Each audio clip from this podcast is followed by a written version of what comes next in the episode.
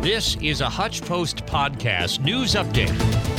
The Hutchinson Public Library is ready to show off its updated meeting rooms. Greg Walmsley is with the library. We have an open house today, 2 to 5 p.m. And then after that, in our big room, we'll be showing the movie Picnic as part of our Kansas Day celebration. Now that whole wing is better equipped for any groups that may want to rent the space. We're really excited. It used to be just our large room had audiovisual capabilities. Uh, now all of the rooms do, and we in fact added a fourth uh, meeting room up in that area so we can we can have even more things going on. The largest room, uh, we, we generally tell people it'll hold about 60. You could probably put a few more in there, but you get really close with your neighbors if you do that. Uh, we have a, a, room that holds uh, 15 to 20, a room that holds uh, about 8 to maybe 12, and the new room holds 4 to maybe 6 people. One of the rooms also has a kitchenette. If a group wants to bring in food for an all day meeting, you can schedule your event by visiting the library at 901 North Main. President Joe Biden says the U.S. shall respond after a drone strike by an Iran backed group killed three American troops in Jordan and injured dozens more near the Syrian border.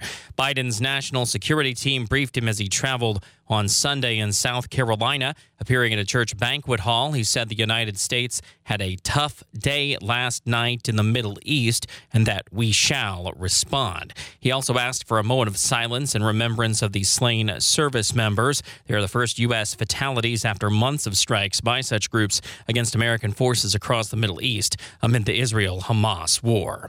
And the Kansas City Chiefs headed back to the Super Bowl as they won over Baltimore on Sunday. 17 to 10 and they'll face the 49ers once again, just as they did following the 2019 season immediately prior to the pandemic. The annual Bryce Lutie Jazz Festival is coming to Hutch CC this week. Greg Weiss is the jazz professor at the college. We have Jeff Coffin coming in as our guest artist. He is the saxophonist for the Dave Matthews Band. And if you're a jazz fan, you may also be familiar with him from Béla Fleck and the Flecktones three time Grammy Award winner, and 28 high school and middle school bands will get the chance to perform some music for him and our two other guest clinicians.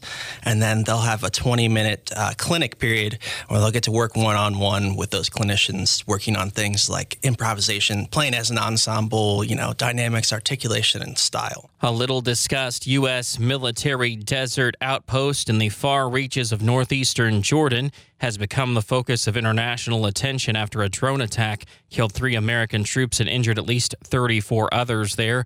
The base, known as Tower 22, sits near the demilitarized zone on the border between Jordan and Syria along a sandy, bulldozed berm marking the DMZ's southern edge. The Iraqi border is only six miles away. The small installation includes U.S. engineering, aviation, logistics, and security troops with about 350 Army and Air Force personnel deployed there. About a half dozen Wichita public schools will close for good at the end of the school year as the district deals with the declining enrollment and a massive budget shortfall.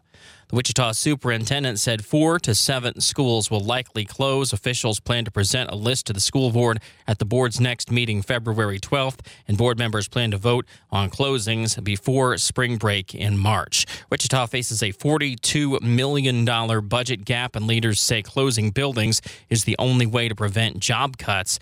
It's hard to even say the words, according to Susan Willis, Chief Financial Officer for Wichita Schools. Take Hutch Post with you anywhere. Download the Hutch Post app. Just click on the menu for the link at hutchpost.com.